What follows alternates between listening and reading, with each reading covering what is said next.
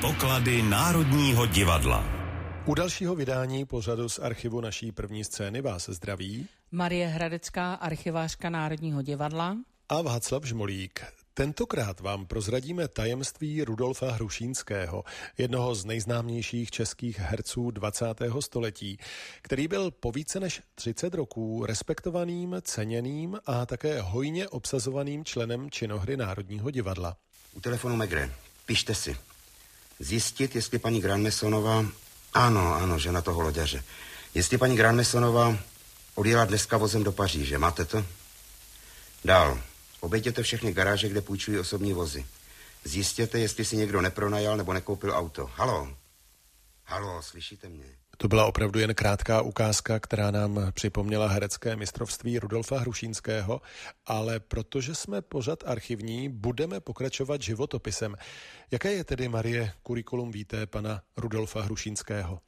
Pan Rudolf Hrušínský se narodil 17. října 1920 v Novém Etinku, což je nynější Nová Včelnice u Kamenice nad Lipou a zemřel 13. dubna 1994 v Praze.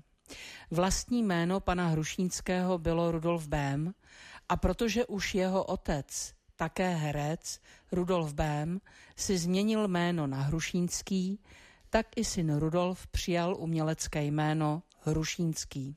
Co jeho maminka? Ta, pokud se nepletu, pocházela také z hereckého rodu. Ano, jeho matka Helena pocházela ze známého hereckého rodu Červíčků, který vede až k Ondřeji Červíčkovi, který hrával s Josefem Kajetánem Tylem. Rudolf II. se zkrátka narodil doslova za jevištěm. Přesně tak. A od dětství se pohyboval na prknech, která znamenají svět. A tak nic jiného ani v životě nemohl dělat, než být hercem. Od svého mládí, ačkoliv nebyl přijat na hereckou konzervatoř, prošel mnoha divadly. Která to byla? Například v sezóně 1935-36 to bylo Žižkovské divadlo Akropolis.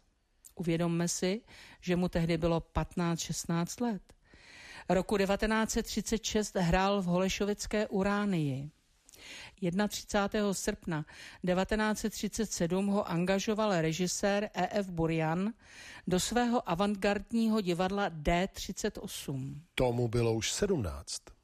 Současně začal pan Hrušínský účinkovat v československém rozhlase a učil se hrát ve filmu. Roku 1940 přešel do městských divadel pražských. V letech 1943 až 45 s výjimkou roku 44, kdy byla divadla nacisty zavřena, hrál v Uránii. Od roku 1945 s krátkými epizodami v jiných divadlech, například v divadle státního filmu, byl členem městských divadel pražských a to až do roku 1960. A tehdy přišla nabídka angažma do souboru naší první scény? Ano, to bylo 1. ledna 1960.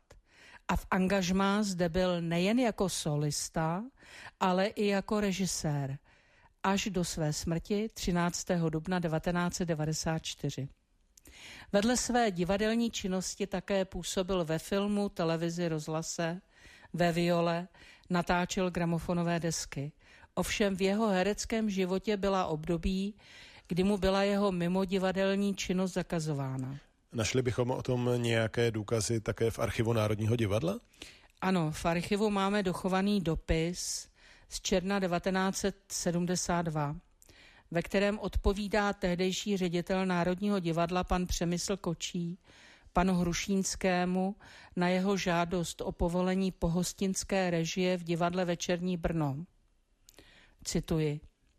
S šéfem činohry, v té době to byl pan Jiří Dohnal, jsme vám museli připomenout, že jste to byl vy, kdo vrátil v poslední chvíli roli kuchaře v Matce Kuráži v roce 1970. Tuto roli hrál pak pan Martin Růžek.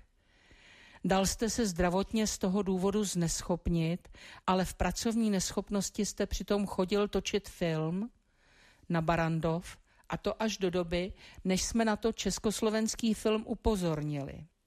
Jak se to srovnává s vaším příjmem jenom za mimodivadelní uměleckou činnost, který v roce 1971 je roven čtyřnásobku ročního platu ředitele Národního divadla? Pohostinskou režii ve večerním Brně vám proto nemohu povolit a jsem povinen vám sdělit, abyste počítal s tím, že od nové sezóny, to je od 28. srpna 1972, vám nebude až na další dávan souhlas k mimo divadelní činnosti. No, tak to je docela, jak se říká, silná káva. Dopis je to dlouhatánský. Celé dvě stránky hustě popsané na stroji. Jak na ten dopis reagoval pan Hrušínský? Poslal velmi odvážný protest odvolávající se na právo na práci podle ústavy přímo prezidentu doktoru Husákovi.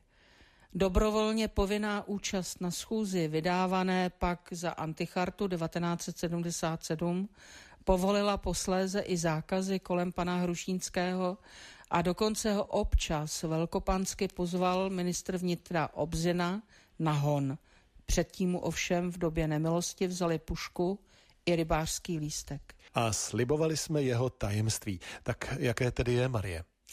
Pamětníci na dobu dokončování rekonstrukce Národního divadla, tedy kolem roku 1982, vzpomínají, že pan Hrušínský tehdy požádal, zda by mohl v divadle zanechat svou stopu. Tak se jednoho dne na jevišti sešli pan Hrušínský, pan Josef Kemr, který byl jeho přítelem, jeho manželka a tehdy nejmladší z rodu Hrušínských a několik dalších přátel a do levého portálu z pohledu diváka za maskarónem, což je taková ta velká maska, která je u paty jeviště, uložili tubus s rodokmenem hereckého rodu Hrušínských. Čili v historické budově Národního divadla se nachází i památka na pana Hrušínského. Nejen tedy zlaté šrouby z rodinných šperků jeho kolegy Josefa Kemra, o kterých jsme mluvili nedávno. Přesně tak. A my tady máme fotokopii té listiny, která je v tubusu. Ano, a v té listině je napsáno na paměť divadelního rodu červíčků, rodu, který byl jedním ze základních kamenů českého divadelnictví. A na paměť lidí, kteří své životy zasvětili tvrdé a poctivé práci pro české divadlo. A na jejich paměť ukládáme dnes tento kámen do základů Národního divadla s přáním, aby práce skutečných herců nebyla nikdy znevažována, ani zneužívána, ani zapomenuta. A pak jsou tam podpisy. Zajímavé je, že celá ta listina je psána rukou je tam napsáno léta páně 1982 v Praze, už to bylo tenkrát protirežimní. No a dole vidíme vlastnoruční podpisy pana Rudolfa Hrušínského, jeho choti, také Jan Hrušínský je tady podepsaný, i Rudolf Hrušínský nejmladší a pochopitelně také Josef Kemr.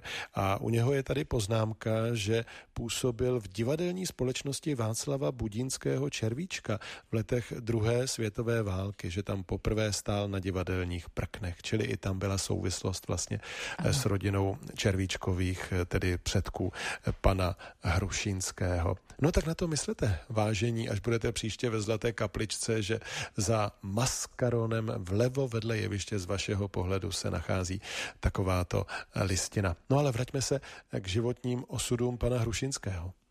Když byl Rudolf Hrušínský roku 1988 konečně jmenován národním umělcem a pišnil se tím, že výslovně za herecké mistrovství a nikoli v angažovanou činnost jako někteří jiní národní umělci té doby, bylo to signálem, že se ve společnosti co si uvolňuje.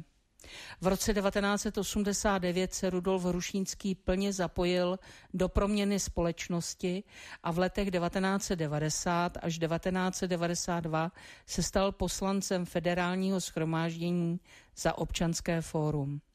I tuto práci dělal velmi poctivě, stejně jako odváděl své role na jevišti, ve filmu, v rozhlase a proto ho stála mnoho sil a přispěla ke zhoršení jeho podlomeného zdraví. V Národním divadle jeho poslední rolí byl starý Edgal v Ibsenově divoké kachně. První představení se hrálo 19. března 1993. Ačkoliv jeho zdravotní stav nebyl dobrý, tak ještě režíně nastudoval hru G.B. Shoa Pygmalion, která měla premiéru v Národním divadle 22. února 1992 a hrála se až do 8. prosince 1994 hrála se 81 krát.